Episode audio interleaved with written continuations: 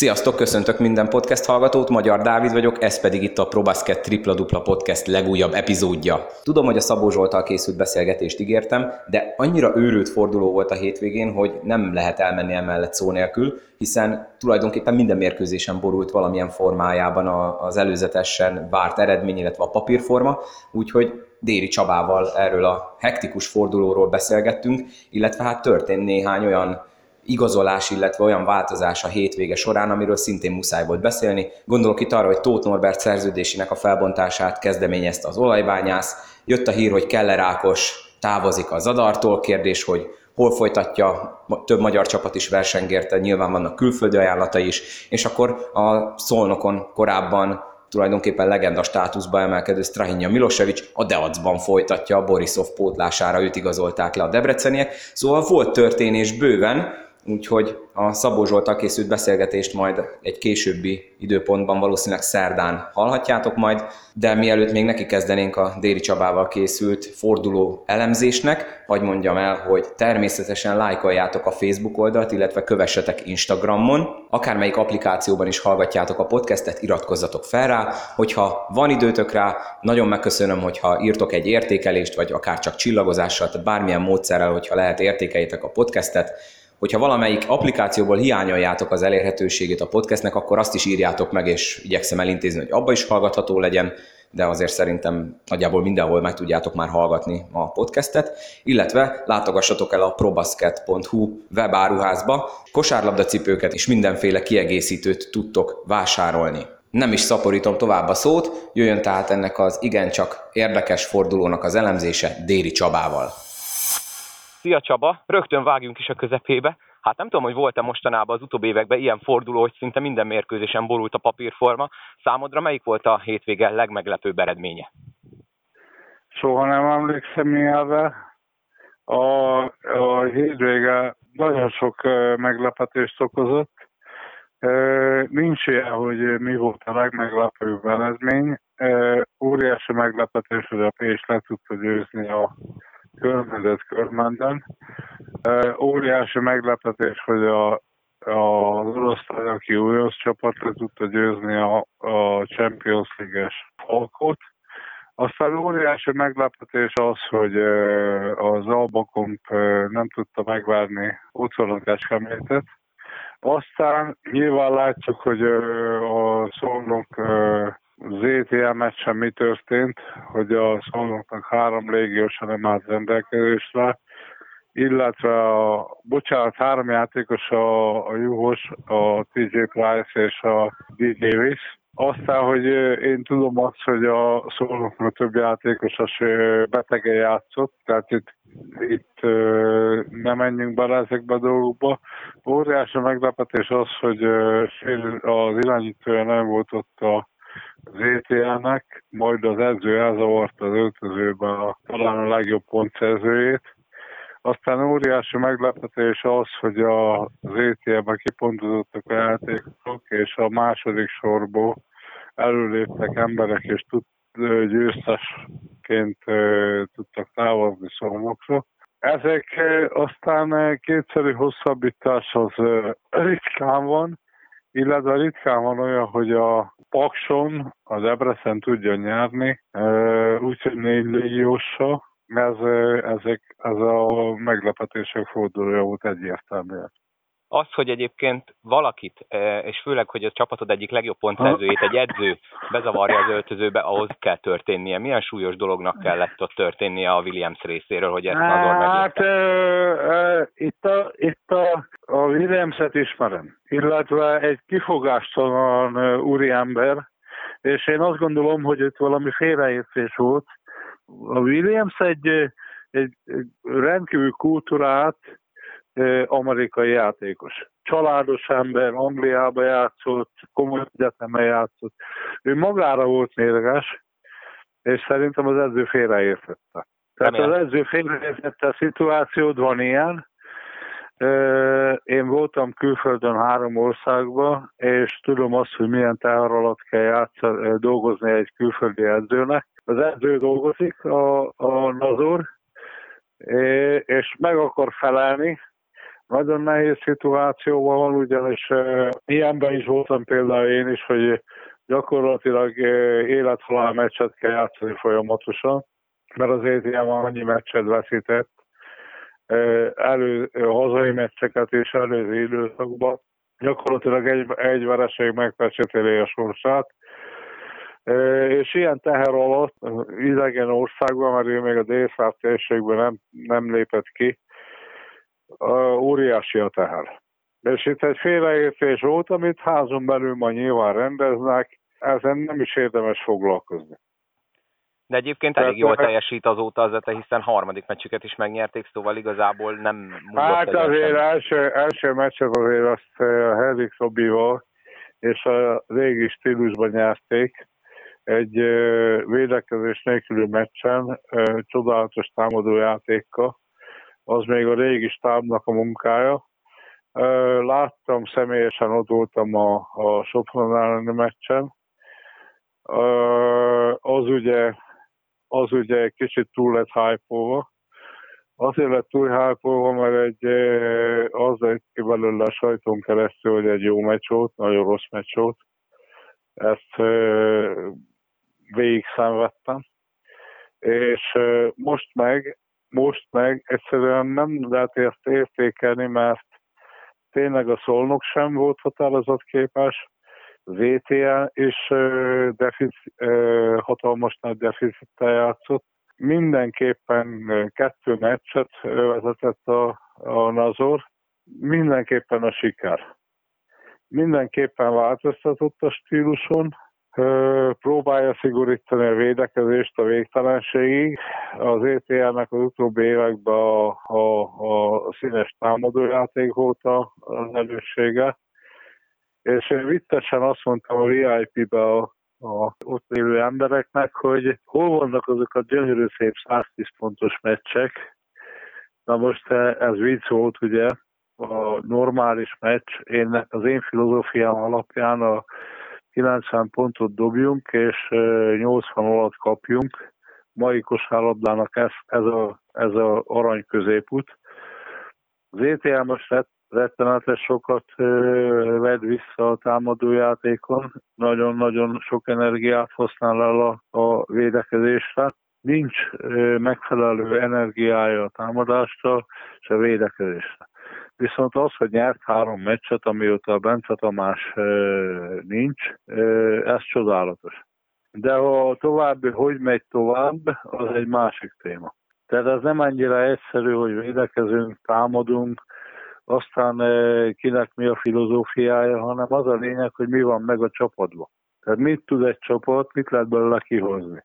Tehát a legjobban védekezés orientált edző sem tud a támadó csapatból védőt csinálni. Ha egy csapat évelejétől kezdve nem fókuszál a, a védekezésre, az nincs ilyen, hogy egyik napról másikra ezt megcsináljuk. És én részt vettem egy olyan belgrádi edzőtovábbképzőn, ahol több mint 30 évig NBA-be dolgozó edző elmondta a filozófiáját a Milwaukee-val, a State és a dallas kapcsolatban, és elmondta világosan, hogy gyakorlatilag három-négy évet dolgozott mindenhol, és nem tudta csapatnak az alapvető filozófiáján változtatni. Tehát az a csapat, aki addig 91-91-re játszott, az a három év után ugyanazt, Golden State az 115 pontot dobott, 110 valahányat kapott, ugyanott maradt, a Dallasban semmelyik játékosnak nem tudta megváltoztatni a filozófiáját. Itt az a kérdés, hogy ki tudja egy edző hozni a rendelkezésére álló csapatból a maximumot. Úgyhogy most volt az ETL-nek egy olyan arca, amikor a, a, a totális támadójáték, egy ilyen Golden State-szerű kosárlabda, most volt egy átmeneti a Hedrick Robival, ahol ugyanazt játszották, és csodálatos meccset játszottak, ettől jobban nem lehet kosárlabdázni az a játékos anyaggal. És most volt kettő győzelem a Nazorral, ahol egy kívül határozott védőjáték volt, szerencse is voltam mind a két meccsben, végjátékos meccsek voltak, úgyhogy ez, ez filozófia kérdése már. Én örülök neki, hogy a, a, az ETL három meccset nyert, nekem egy hazai csapat, tehát én körmendel lakom, és nagyon jó szívvel megyek hátra egész a meccsre. Örülök neki, hogy ilyen szépen sikerült az etl a dolga. Most eléggé besűrűsödött a középmezőny, ugye főleg a szónok vereségével. Ki volt ennek a fordulónak szerinted a vesztese? Azért mondom ezt, mert hogyha például most az olaj nyert volna, akkor egy kicsit zárkóztatott volna, így viszont most már hátrafele is nézni kell, hiszen négyen is, négy csapat is 10-8-as győzelem vereség mutatóval van. Én e, szeretnék nyertesekről, meg pozitív dologról beszélni. A olajja kapcsolatban, e, tehát értsük meg, hogy nem állt rendelkezésükre a két amerikai hátvéd, akik tudják bontani a védekezést. Ez már magába elég. Aztán a, a, a egyik játékosok, a legjobb játékosok sérül, betege játszott.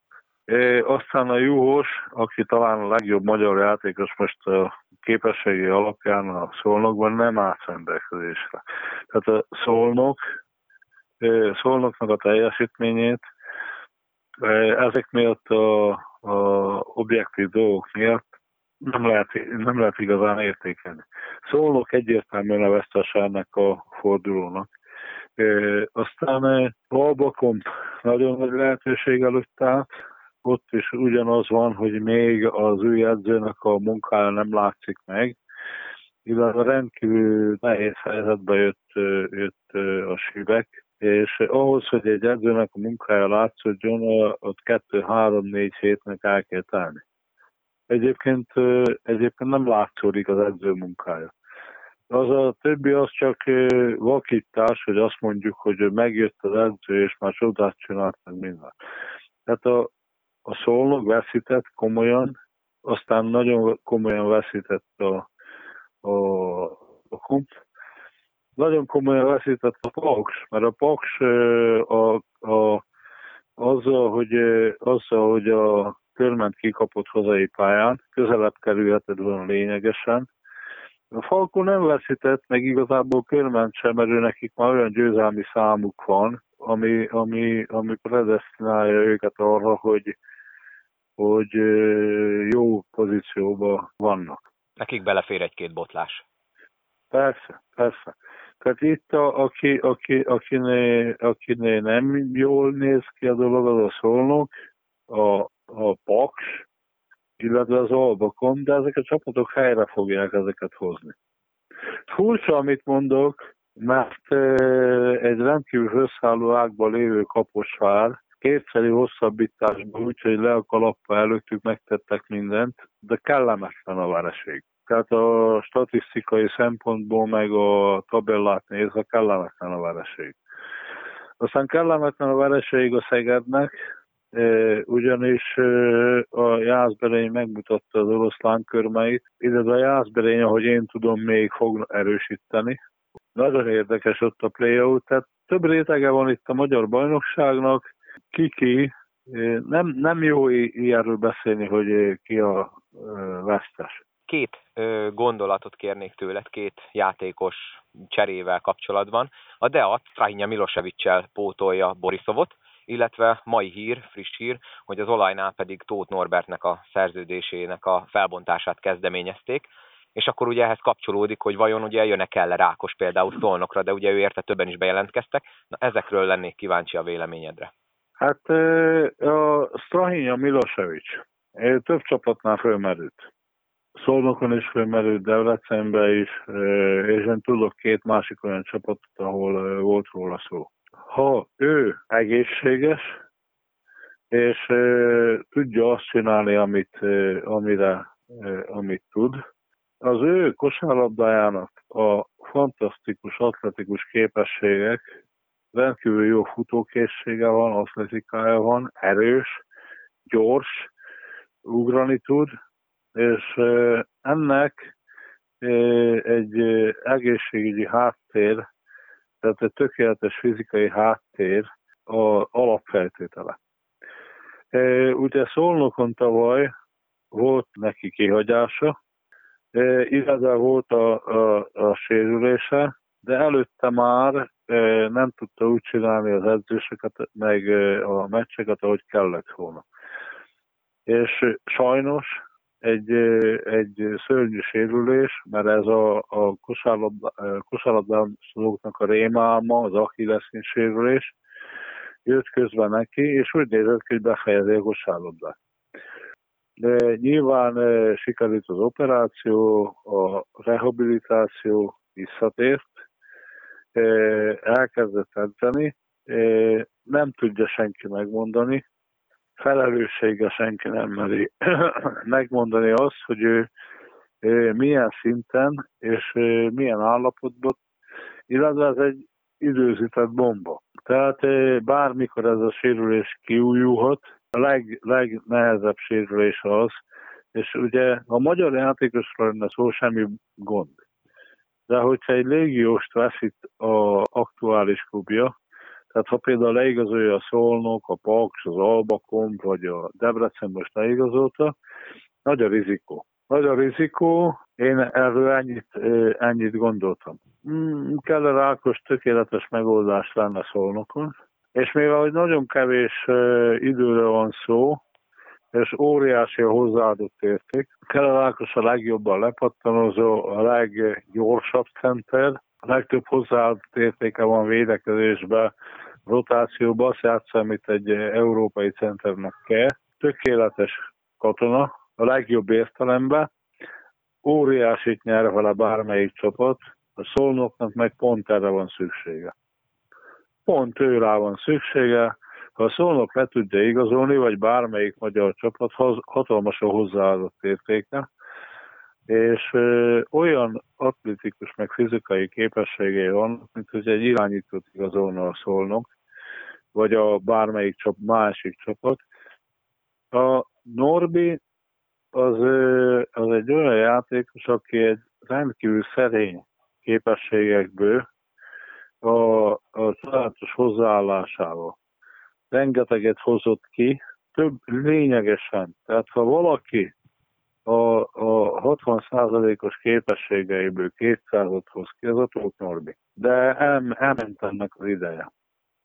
Tehát sajnos már tavaly a Falkóba sem tudta bizonyítani a tudását, idén a Szolnok se, de ha ő most hónap abba hagyja a kosárlabdát, és valaki megkérdezi itt az edzőket, meg a, a klubvezetőket, ki az, aki sokkal-sokkal többet hozott ki a képességeiből, tehát az alapképességeiből, akkor az a Tóth Norbert.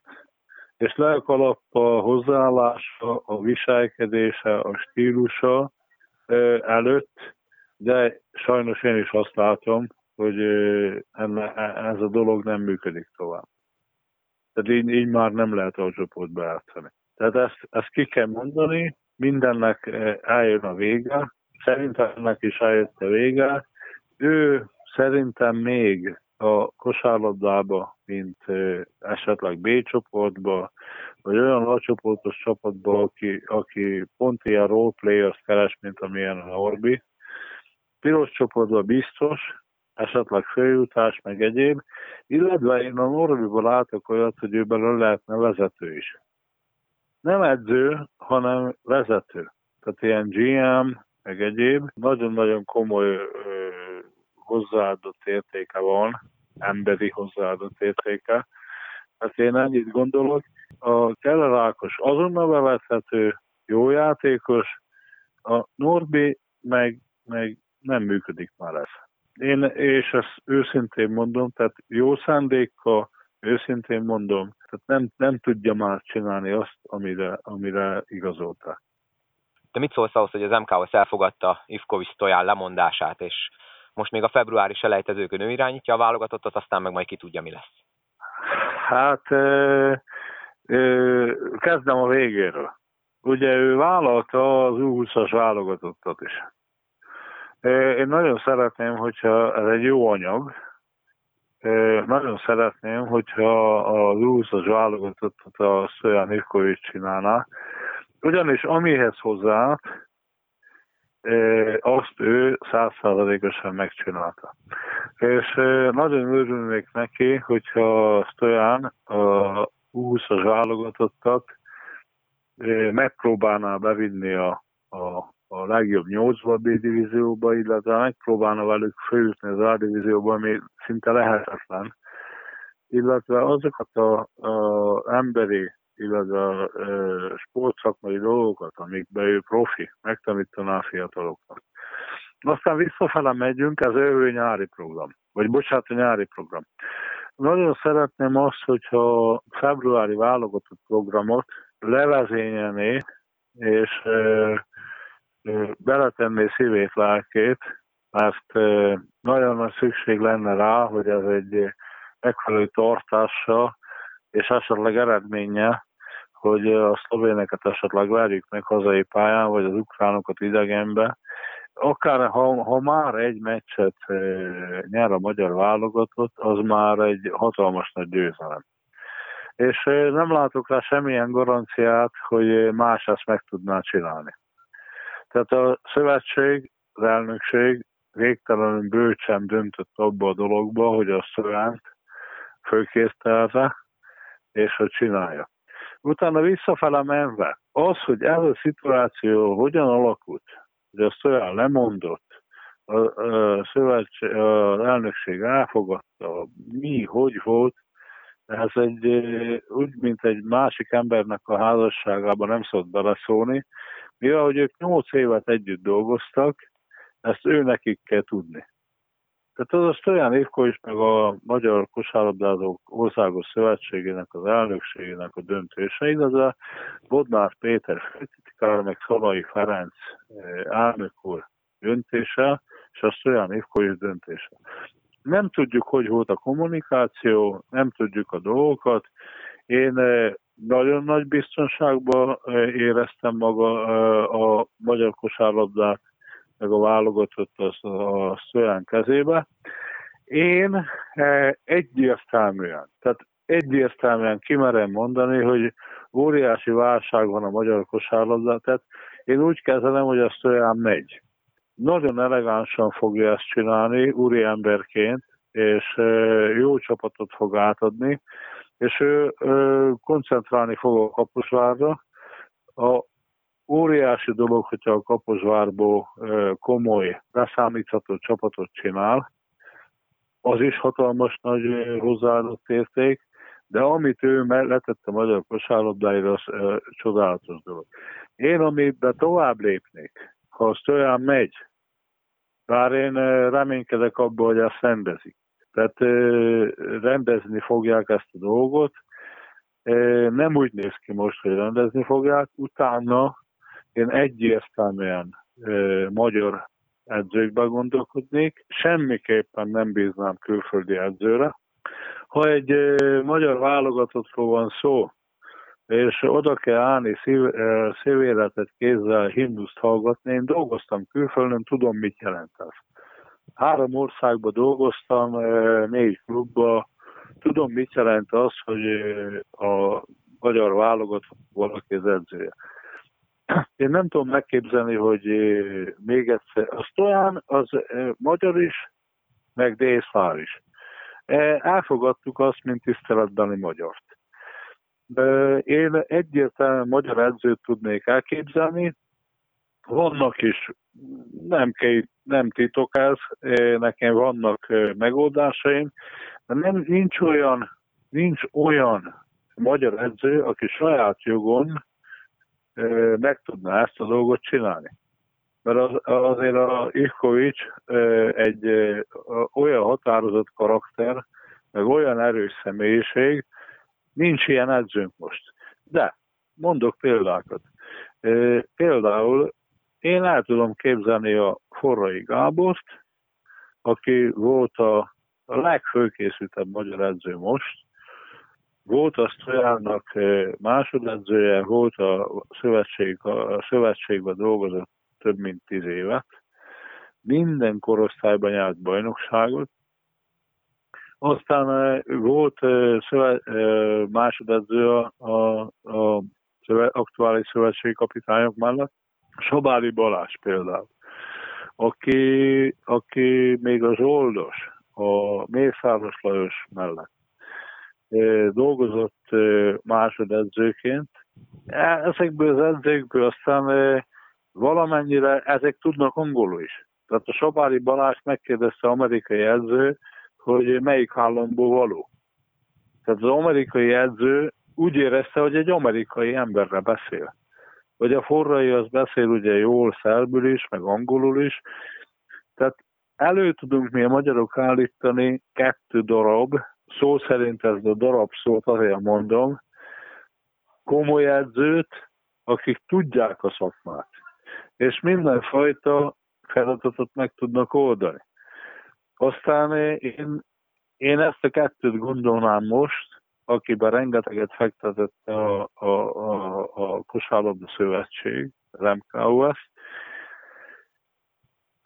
Én, én, én bízom abba, hogy, bízom abba, hogy a, a Szojár rendezi a szövetség a dolgait, az ennél legnyugtatóbb. Utána szeretném azt, hogyha nem tudja rendezni, akkor magyar edzők legyenek. Én ezt a kettőt javasolnám most így hirtelen és nem szeretnék külföldi edzőt, mert hogyha most ezt a lépést elhibázunk, akkor kettő darab edző van most, a, azért szó, használom a darab szót, hogy értsük, hogy miről van szó. A Forrai Gábor és a Kovács Adrián Debrecenből kettő magyar edző van a, az alsóportban hogyha, hogyha elveszítjük a szövetségi kapitányi pozíciót is, akkor gyakorlatilag, mivel szakedzői képzés lassan tíz éve nincs Magyarországon, nem lesz magyar edző. És akik, legalább akik vannak főkészültek, azokat a főként, most elveszítettük a Fekete Ádámot, elveszítettük a Csirkefelét, a Bence Tomást, ilyen-olyan okok miatt kár lenne még, még pozíciókat feladni. Higgyel mindenki, hogy higgyel mindenki, hogy például egy Forrai Gábor, Sabáli, páros, sokkal jobban csinálná a munkáját, mint bármelyik külföldi edző. Hiába hozunk ide most, ugye most ezt megcsinálják, azt olyanik. De hiába hozunk ide most külföldi, mivel az megtanulja, hogy mi merre, ki kicsoda, arra le arra jövő nyáron. Tehát itt nem lehet viccet csinálni a magyar kosárlabdából, tehát azok az edzők, akik ismerik ennek a lélektanát, ennek a, a fiatal játékosokat, azokat az edzőket kéne helyzetbe hozni, illetve én azt mondom, hogy szabad piac legyen. A klubvezetők saját maguk döntsék el, hogy a klubjuknál ki legyen az edző de próbáljuk meg valamennyire segíteni a, a magyar szakembereket, mert, mert tényleg a, a, a utolsó mohikánok vannak a piacon. Ha ezeket az embereket elengedjük, akkor nincs.